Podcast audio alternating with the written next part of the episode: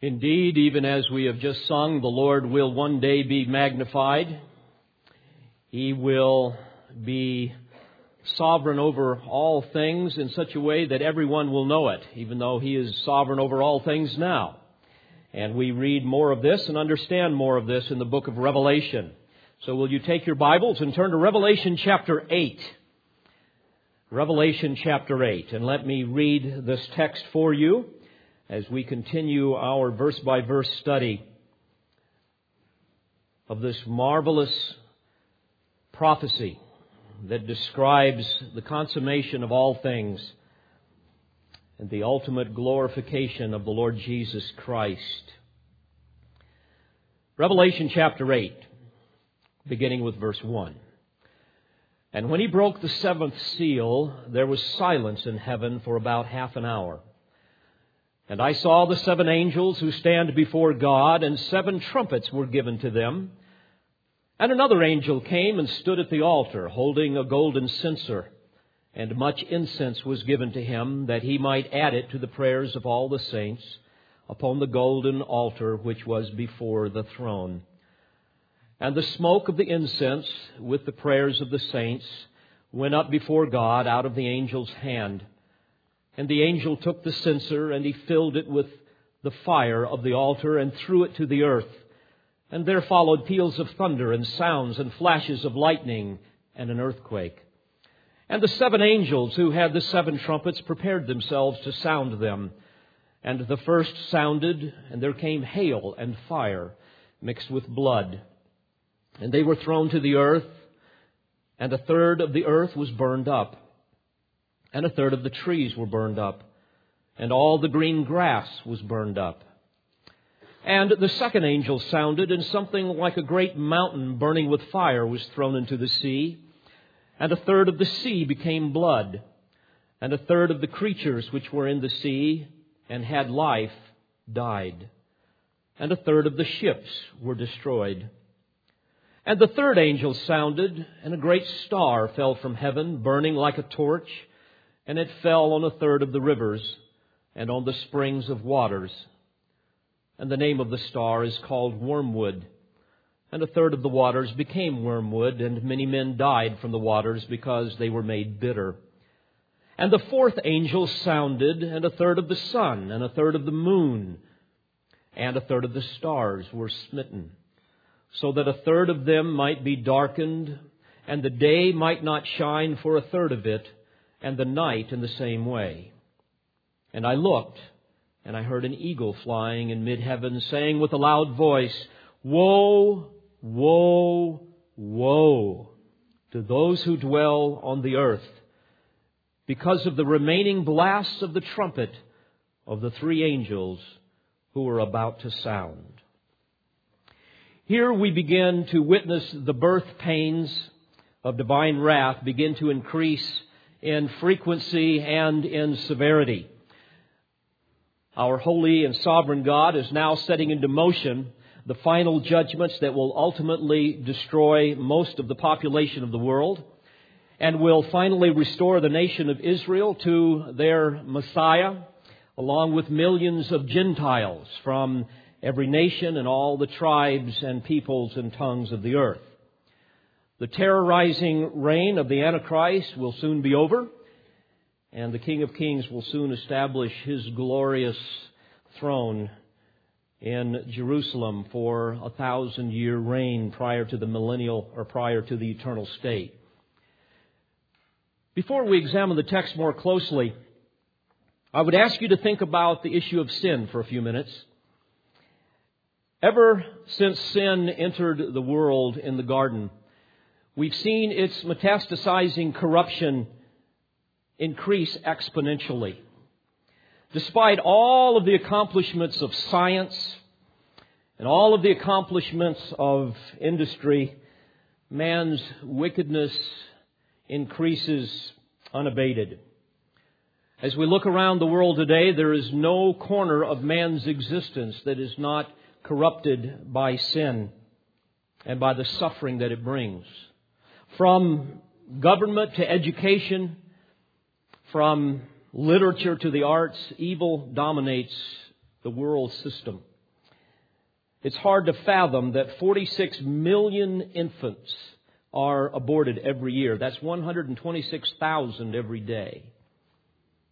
In fact, it's 4,000 per day in the United States alone. Who would have believed that 30 years ago we would be living in a society that is legitimizing homosexuality? And in some states, legalizing same sex marriage and allowing them to adopt children. It's inconceivable. And to think now, and this is frightening, that if your conscience and your convictions disagrees with that, that political correctness that now the state is basically legalizing, then you must go to sensitivity training in order to conform to the state. Who would have believed back in the days of Ronald Reagan that the unbiblical ideologies of Marxism, socialism, would now dominate our government in 2009? Who would believe that there would be such a blatant violation of the Word of God that basically says, if a man doesn't work, he doesn't eat? But today, we say, if a man doesn't work, we will feed you. And therefore, we have bred a whole generation of people with their hands out. Margaret Thatcher said it well, and I quote, the problem with socialism is that eventually you run out of other people's money. And what's even more amazing is that the majority of Americans don't see this. In the state of California, Marxist liberals have had their way redistributing wealth and massive government spending, and today they are financially insolvent and morally bankrupt. A harbinger of what lies ahead for our entire nation, given the leftist ideologies that now control our federal government. I might remind you that dependence on a state controlled government will lead inevitably to a global government. And of course, this is precisely what the prophecies predict will happen under the totalitarian rule of the Antichrist. Who would have thought that ostensibly Christian churches would exchange the narrow gate that leads to life for the seeker sensitive wide gate that leads to destruction?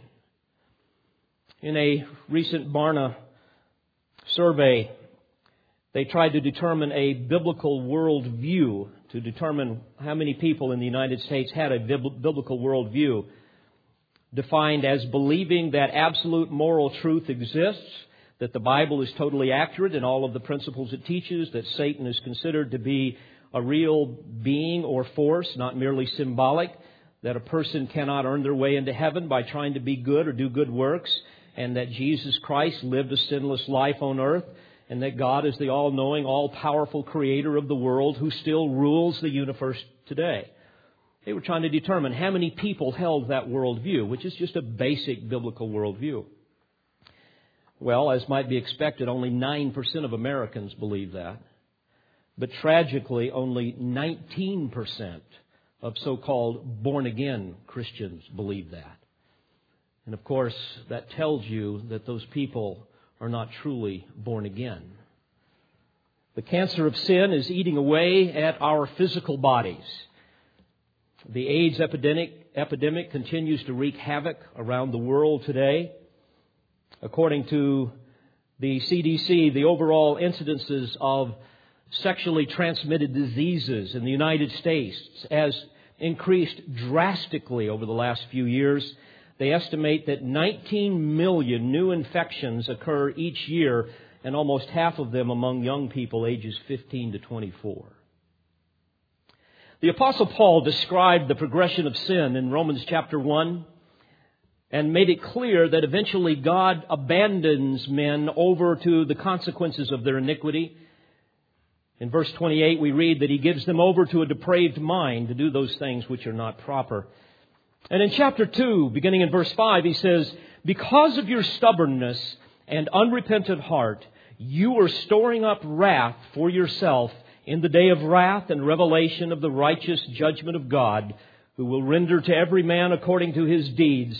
To those who by perseverance in doing good seek for glory and honor and immortality, eternal life. But to those who are selfishly ambitious and do not obey the truth, but obey unrighteousness, wrath, and indignation, there will be tribulation and distress for every soul of man who does evil. And as we examine our text here this morning, we see a sample of divine wrath that will one day, and we believe one day soon, come upon the earth in the final days of redemptive history. A sample of the eternal wrath that now awaits every unregenerate soul, those who refuse to bow in repentant faith before a holy and merciful God who forgives those who refuse to confess the Lord Jesus Christ as Savior, the only hope of salvation. I have divided these 13 verses of Revelation 8 into four sections that I hope will help us grasp the truths that the Spirit of God has gone to such great lengths to reveal to us. First, we will see a hush of awe, a solemn silence among the hosts of heaven in anticipation of the next series of judgments revealed at the opening of the seventh seal. And then secondly, an angelic preparation as the angels ready themselves to do the bidding of Jehovah in response to the prayers of the saints. And then thirdly, the signal of avenging wrath as the first volley of destruction is fired, striking the earth and signaling the attack of seven trumpets. And then finally, the first four trumpet judgments.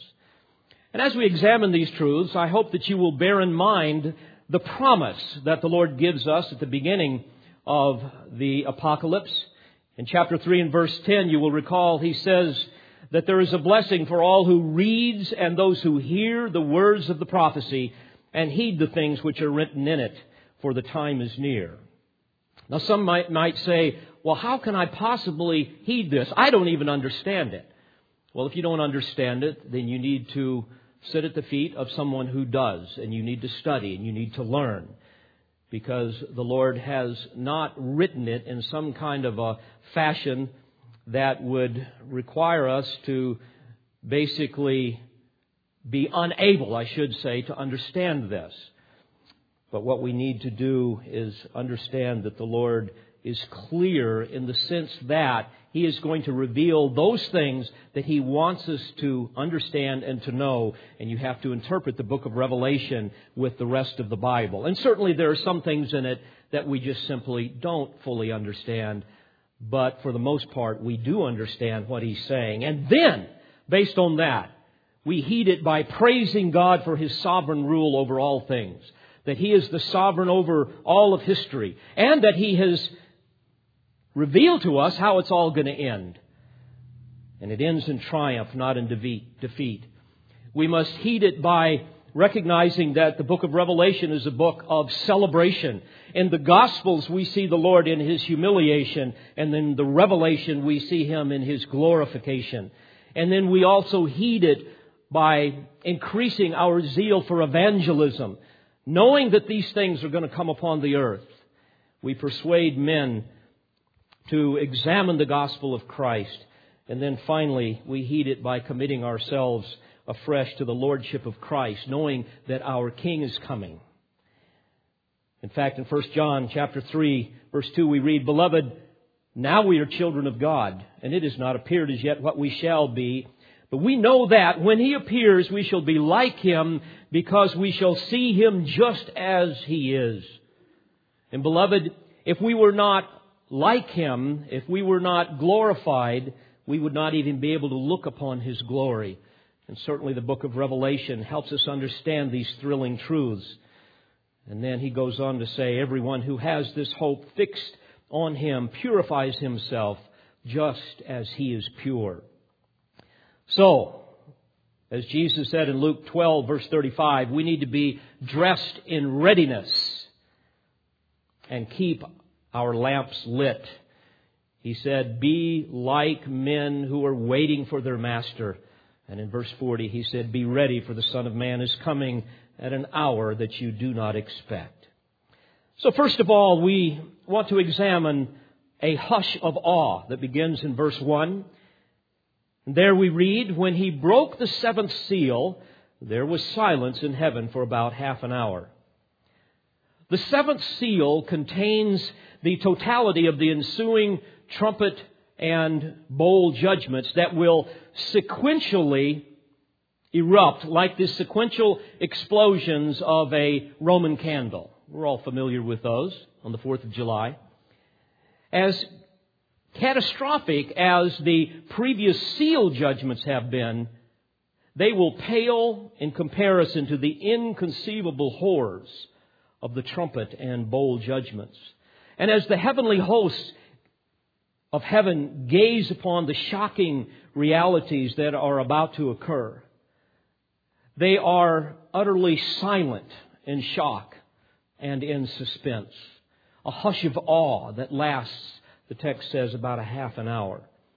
Many times as I spend hours in the vault of study, exegeting and meditating upon these great truths, I often find myself in silence, just, just lost in the wonder of the glory of God. To think that someday He is going to rise from His throne in unimaginable righteous indignation. Reminiscent of the words of the prophet Zephaniah in chapter 1, verse 7 that we read earlier, where the prophet says, Be silent before the Lord God, for the day of the Lord is near. And in verse 14, near is the great day of the Lord, near and coming very quickly. Listen, the day of the Lord. In it the warrior cries out bitterly. A day of wrath is that day, a day of trouble and distress, a day of destruction and desolation, a day of darkness and gloom, a day of clouds and thick darkness. And the prophet Zechariah tells us in chapter 2 and verse 13 to be silent, all flesh, before the Lord, for he is aroused from his holy habitation. Next, after this solemn silence among the hosts of heaven in anticipation of the next series of judgment, John witnesses, number two, an angelic preparation. Notice in verse 2 And I saw the seven angels who stand before God, and seven trumpets were given to them. The Greek grammar indicates to us that these angels had been standing in the presence of God for an undisclosed period of time, like the angel Gabriel, who identified himself to Zacharias in Luke chapter 1 verse 19 as Gabriel who stands in the presence of God. Notice they are each given a trumpet. The trumpet is that magnificent instrument throughout the history of Israel that was used to call people, to call the people of God to worship and to announce the arrival of, the, of a king or to call them to war and even to signal the charge into battle. All of which bear some measure of parallel here in this scene. Again, back to Zephaniah chapter 1 and verse 16, the prophet described the arrival of the day of the Lord as a day of trumpet and battle cry. And then beginning in verse 17, he says, And I will bring distress on men so that they will walk like the blind because they have sinned against the Lord, and their blood will be poured out like dust, and their flesh like dung. Neither their silver nor their gold will be able to deliver them on, the, on that day of the Lord's wrath and all the earth will be devoured in the fire of his jealousy, for he will make a complete end, indeed, a terrifying one of all the inhabitants of the earth. And as the angels stand ready to execute the command, John is shown another fascinating scene in verse 3. And another angel came and stood at the altar, holding a golden censer and much incense was given to him that he might add it to the prayers of all the saints upon the golden altar which was before the throne. Where we read, and another angel, we understand the Greek word is allos, which means another of the same kind. So this is another angel like the angel that we saw in verse 2. The imagery here is rooted in the Old Testament tabernacle and the temple of Israel. The altar of incense stood nearest to the Holy of Holies, in which the Shekinah, that glorious light of God's presence, would hover and was housed. Now, in the celestial court in heaven, as we read here, it is likewise situated nearest to the presence of God. The text tells us before the throne. This was also the altar in Isaiah's vision in Isaiah 6, as well as Ezekiel's vision in Ezekiel 10. We read here of a golden censer. This was literally a fire pan in the Old Testament. And here we see that it's held by an angel. And this finds its parallel as well in the duties of the Old Testament priests, where every morning and every evening he would place red hot, fiery coals from the brazen altar, which was that altar where sacrifices were offered. And he would place these coals in this golden censer. And then he would transfer the coals to the altar of incense where he would pour the coals onto the altar. And then the smoke from the ignited incense would rise heavenward, symbolizing the prayers of the Israelites, who would during this time be assembled together in prayer, watching that fragrant cloud of smoke ascend symbolically, carrying their prayers unto God. Now notice here in verse 3, we see that much incense was given to him. No doubt it was given to him by God, since this verb in Greek, in the Greek form, frequently refers to something given by God in the book of Revelation. So much incense was given to him that he might add it to the prayers of all the saints. Now, this would signify God's affirmation of the prayers of vengeance and justice being offered by these martyred saints that we read about first in chapter 6, verses 9 through 11. Now, dear Christian, please hear me. There's a great lesson to be learned here. All of the prayers for God to avenge himself, for his justice to, to prevail, for his justice to be executed will one day be answered, but only in God's timing. When all of his purposes are accomplished, he will act for his glory. And here we witness that time when he finally acts in vengeance in answer to the prayers of the martyred saints. Prayers which he himself adds additional incense of acceptance and therefore the guarantee to execute judgment. Notice next in verse 4 and the smoke of the incense with the prayers of the saints went up before God out of the angel's hand. You will remember in chapter 6 and verse 10, the martyred saints cried out to the Lord, How long, O Lord, holy and true, wilt thou refrain from judging and avenging our blood on those who dwell on the earth? Well, friends, here we see their prayers are about to be answered. And this moves us thirdly to the signal of avenging wrath. As the 30 minute calm before the storm is violently interrupted, we read in verse 5 And the angel took the censer, and he filled it with the fire of the altar, and he threw it to the earth. And there followed peals of thunder, and sounds, and flashes of lightning, and an earthquake. And the seven angels who had the seven trumpets prepared themselves to sound them. This is a breathtaking scene. Suddenly, in response to the divine command, in a miraculous act of supernatural fury, the angel takes the censer that symbolizes the prayers of the saints. He fills it with fire from the altar and thus transforms those prayers into a firestorm of divine wrath and hurls it to the earth. What a vivid picture of answered prayer.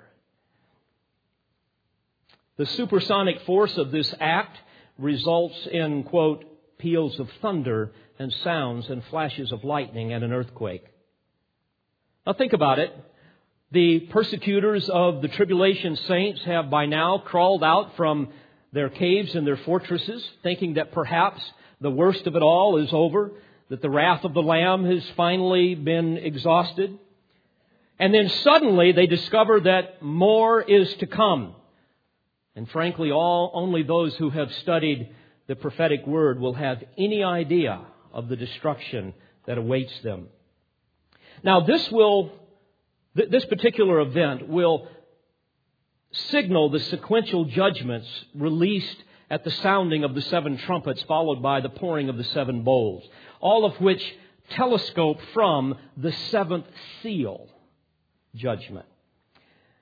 And these first four judgments will release plagues that will target the natural objects of the earth's ecosystems, unlike the last three plagues that will unleash a demonic onslaught that will target human beings specifically. And I want you to remember that God is not only judging those who reject the Lord Jesus Christ among the Gentile nations, but also the Jews. Remember that He has preserved 144,000, 12,000 from each of the tribes of Israel as His evangelists and they are being used to reconcile a remnant of the nation of Israel, those ethnic Jews, the descendants of Abraham. And I want you to remember again that this is Daniel's 70th week, this time of tribulation, the seven year period. These are pre-kingdom judgments for Israel's long awaited kingdom. The church is no longer in the picture. Daniel 9 verse 24 says, 70 weeks have been decreed for your people and your holy city to finish the transgression, to make an end of sin, to make atonement for iniquity, to bring in everlasting righteousness, to seal up vision and prophecy, and to anoint the most holy place. And it's for this reason the pre-kingdom judgments that unfold here are reminiscent of the first time God established a mediatorial kingdom upon the earth in the wilderness of Sinai with Moses, the divinely authorized mediatorial ruler of the historical kingdom, and the children of Israel as the chosen nation. In Exodus 19:6 we read that God chose Moses and he said to Moses that they were to be a to be to me a kingdom of priests and a holy nation. I want to remind you of something that's very important here. Prior to the establishment of the theocratic kingdom, God poured out his wrath upon the Gentiles of Egypt and the surrounding nations. And he did this in the form of ten plagues and the Red Sea judgment that destroyed Pharaoh's army. And those miraculous events proved to the Egyptians and to the world the absolute sovereignty of Jehovah over all of the alleged gods. It also proved that Jehovah favored Israel over all nations and that Moses was the divinely appointed mediator of Jehovah God. And of course, all of this pointed to the greater ruler of Israel, the Lord Jesus Christ, who would finally and permanently establish his earthly kingdom pictured in the historical kingdom of ancient Israel. It is little wonder, therefore, that the six trumpet judgments that we find here in Revelation find their parallel in the plagues of Pharaoh. In fact, the Old Testament prophets understood that the plagues against Egypt were to be repeated during the day of the Lord. For example, Micah tells us in chapter 7 and verse 15, As in the days when you came out from the land of Egypt, I will show you miracles. Beloved, even as the arrogant Pharaoh and his armies were destroyed, so too will the Antichrist and his armies be judged at Armageddon. And once again, Jehovah will deliver Israel. Even as Israel believed the Lord and his servant Moses after their supernatural deliverance, according to Exodus 14:31. And the fear of God spread to all of the surrounding Gentile nations. Likewise, Israel will once again worship their deliverer, and the nations of the earth will tremble again, as they did 3,500 years ago. So the fireball and the subsequent earthquake serve as the signal of avenging wrath. And in verse 6 we read, And the seven angels who had the seven trumpets prepared themselves to sound them. So here we come finally to the first four trumpets, judgments upon the earth's ecosystem. The first trumpet destroys one third of the earth's vegetation, verse 7. And the first sounded, and there came hail and fire mixed with blood, and they were thrown to the earth, and a third of the earth was burned up, and a third of the trees were burned up, and all the green grass was burned up. You may ask, if all the green grass is burned up, then why does grass still exist later on in the fifth trumpet? the answer is really twofold. First of all, it grows back before the fifth trumpet. But secondly, grass is seasonal, and much of the grasslands will be dormant when this first trumpet occurs and thus protected, but will become vulnerable later on by the fifth. So there is no contradiction. Notice he describes this as hail and fire mixed with blood that's thrown to the earth. Hail and fire were often used historically by God to rain upon the wicked and divine judgment. We see that throughout Scripture. This combined with the previous firebrand and earthquake would once again trigger massive volcanic, volcanic eruptions around the globe, spewing out enormous amounts of, of ash and lava and gases into the atmosphere, given, giving the appearance of blood. And while we cannot fathom completely all that is going on here, certainly we can't understand it completely, whatever this is, we know it will be catastrophic. Imagine the fires on the, the earth's surface. Imagine the loss of oxygen. Imagine the globe being enveloped with smoke. The loss of pasture lands, the loss of of livestock. The result of the, result now of the, of the fire would cause millions and millions of animals to die. Think of the instant destruction of, of crops and, and forests and the wood products that they produce, not to mention the plant medicines. I understand that 25% of Western pharmaceuticals are derived just from the rainforest and the ingredients that they find in those forests. So the death toll here on human beings will be enormous. That's the first trumpet. Second, the second trumpet, judgments destroy one third of the sea, verse 8. And the second angel sounded, and something like a great mountain burning with fire was thrown into the sea. And a third of the sea became blood, and a third of the creatures which were in the sea and had life died, and a third of the ships were destroyed.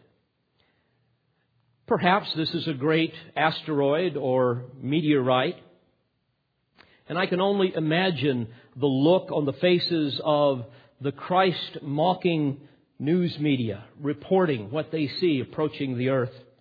Those who have, during this time of tribulation, been joyfully reporting the systematic extermination of Christians because of the Word of God and because of the testimony which they had maintained, according to chapter 6, verse 9.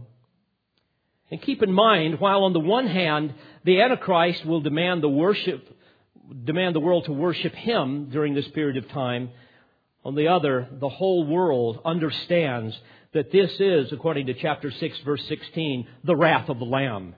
For the great day of their wrath has come, and who is able to stand? And yet most will refuse to submit. To be sure, the force of this collision will result in enormous tsunamis. We read here that it's going to destroy a third of the world's sea vessels. It will destroy a third of marine life, causing a third of the sea to become like blood. And perhaps God will transform some of the water into blood like he did in the waters of the Nile in Exodus chapter 7. But again, the devastation of life on the planet will be beyond description. The third trumpet, judgment, destroys one third of the world's fresh water. Verse 10 And the third angel sounded, and a great star fell from heaven, burning like a torch, and it fell on a third of the rivers and on the springs of waters. And the name of the star is called Wormwood. And a third of the waters became wormwood, and many men died from the waters because they were made bitter. The word star in Greek is aster, and it can refer to any celestial body like the sun or the moon, but this is probably a reference to a meteor or a comet because we see the word torch here, which translates the Greek term lampos, which was used in the ancient days to describe meteors and comets. And then the added phrase burning like a torch would seem to describe a comet or meteor entering the Earth's atmosphere with its tail of fire. And evidently, the debris field here is so enormous as this object fragments in every direction that it pollutes a third of the rivers and the springs. Again, catastrophic destruction on fresh water. It's interesting to note that we see here in this particular judgment the reversal of the miracle of Marah in Exodus 15, where you will recall that God miraculously used a tree to make the bitter water sweet to sustain the covenant people in the wilderness. And notice the name of the star is called wormwood. Absinthos in Greek, it's used only here in the New Testament.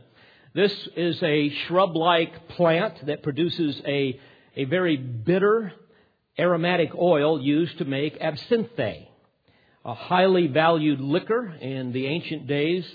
It was one of those things that would cure whatever ails you, and it's still available today in some countries, although it is so toxic that its manufacture is banned in many countries because it has been known to kill people.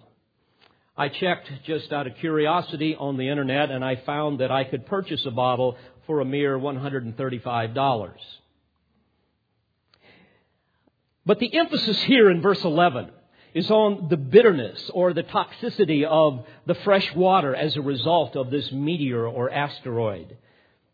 Now, some scientists theorize, quote, a chemical change in the Earth's atmosphere due to heat shock during entry and or impact of a large asteroid or comet reacting oxygen and nitrogen in the atmosphere to produce nitric acid rain, end quote.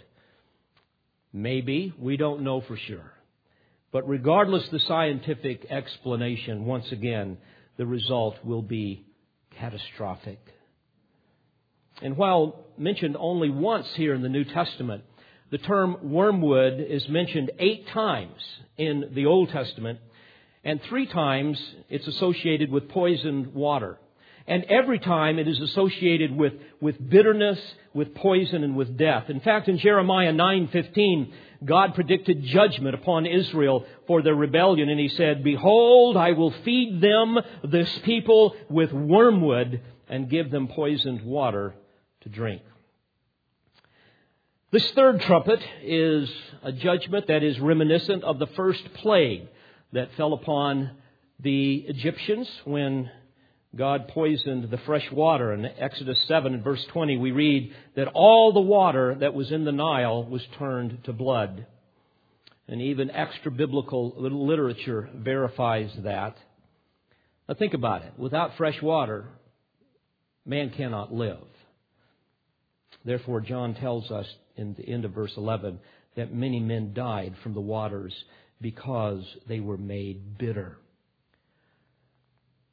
Then on the heels of this plague is the fourth trumpet judgment that darkens one third of the heavenly bodies. Verse 12. And the fourth angel sounded, and a third of the sun, and a third of the moon, and a third of the stars were smitten, so that a third of them might be darkened, and the day might not shine for a third of it, and the night in the same way. The phrase were smitten is eplege in Greek, and it is a verb form of the noun, of the noun plague, translated plague. So this is yet another plague. And this judgment also parallels the ninth Egyptian plague in Exodus 10 verses 21 through 22. Jesus warned when he was here on earth in Luke chapter 21 verse 25, there will be signs in sun and moon and stars. He meant what he said. The prophet Amos, likewise, in chapter 8, verse 9, said, It will come about in that day, declares the Lord God, that I shall make the sun go down at noon and make the earth dark in the broad daylight. And the prophet Isaiah said in Isaiah 13, verse 9, Behold, the day of the Lord is coming, cruel, with fury and burning anger, to make the land a desolation, and he will exterminate its sinners from it. For the stars of heaven and their constellations will not flash forth their light. The sun will be dark when it rises, and the moon will not shed its light. And also the prophet Joel tells us in chapter 2, verse 10, the heavens will tremble, the sun and the moon grow dark, and the stars lose their brightness. And in verse 31, he says, The sun will be turned into darkness, and the moon into blood, before the great and awesome day of the Lord comes. And in light of the hundreds of prophecies that are simply a matter of historical record, that they were fulfilled literally, only a fool would think that these will not also be so fulfilled. Now think about this. Here, the reduction of light is not only a harbinger of, of worse plagues to come, but also another horror that falls upon the earth.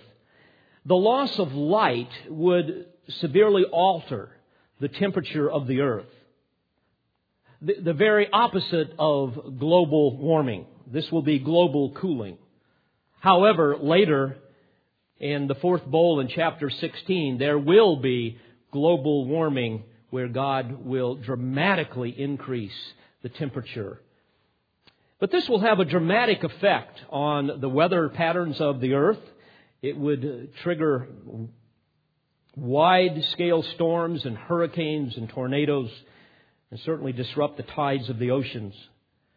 And again, my friends, God meant what He said, even though a lot of people ignore the prophecies and just allegorize them away. But God meant what He said when He spoke through His prophet Ezekiel in chapter 32, verse 7, when He said, I will cover the heavens and darken their stars. I will cover the sun with a cloud, and the moon will not give its light. All the shining lights in the heavens I will darken over you, and will set darkness on your land. Now, finally, notice the frightening warning that will be announced during this season of terror in verse 13. And I looked, and I heard an eagle flying in mid heaven, saying with a loud voice, Woe, woe, woe. In other words, cursed, cursed, cursed. A triple curse to be enacted in the next three trumpet judgments. Woe, woe, woe to those who dwell on the earth because of the remaining blasts of the trumpet of the three angels who were about to sound. But dear friends, here we see yet another example of God's mercy as He warns sinners that the worst is yet to come. Therefore, here we see an indirect appeal once again to repent and to believe. Now, it is impossible to identify what this eagle is with any certainty. Whether God will give voice to animate creation as he has done in the past, we cannot say. But frankly, this is not the focus. The imagery here is that of a fierce bird of prey diving upon its prey, emblematic of the swift descent of the remaining plagues of divine vengeance that will fall upon the earth.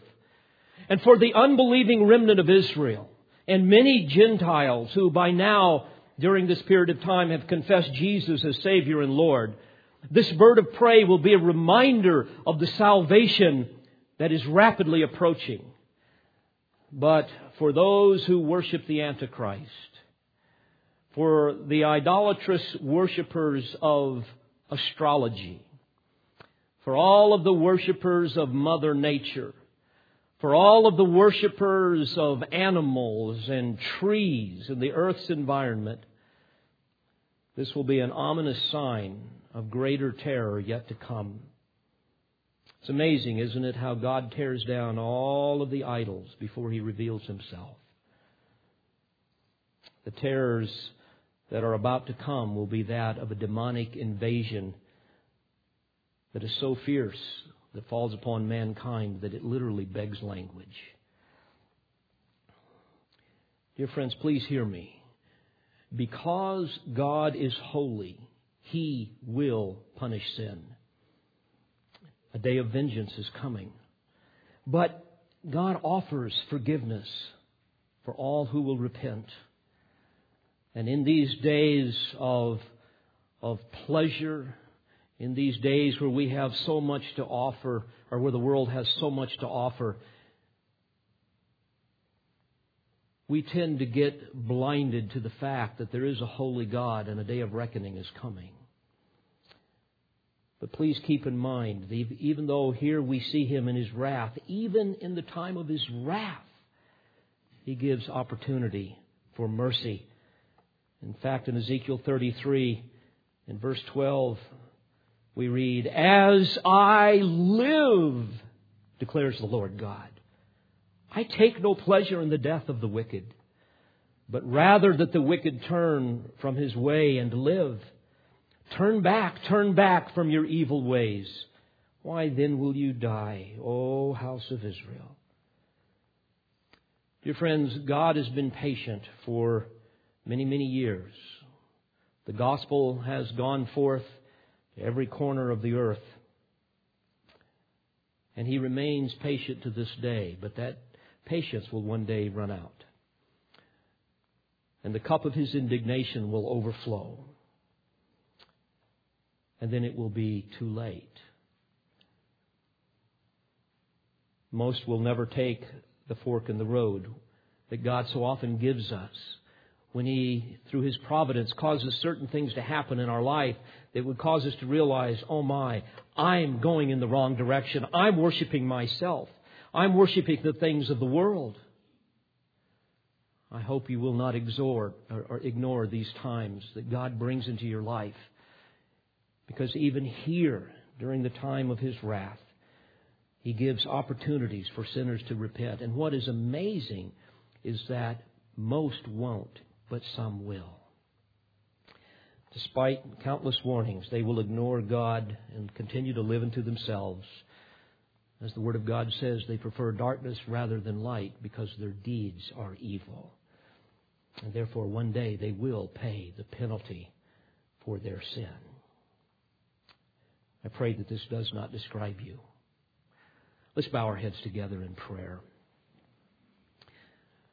Father, we are struck afresh as we study this text by the fact that you are a, a sovereign God, that you are a holy God. Lord, we are struck again with your goodness and with your greatness. Lord, even here we see your glory in your wrath and certainly your glory in your mercy. And I pray, Lord, that you will cause these truths to take root in our hearts.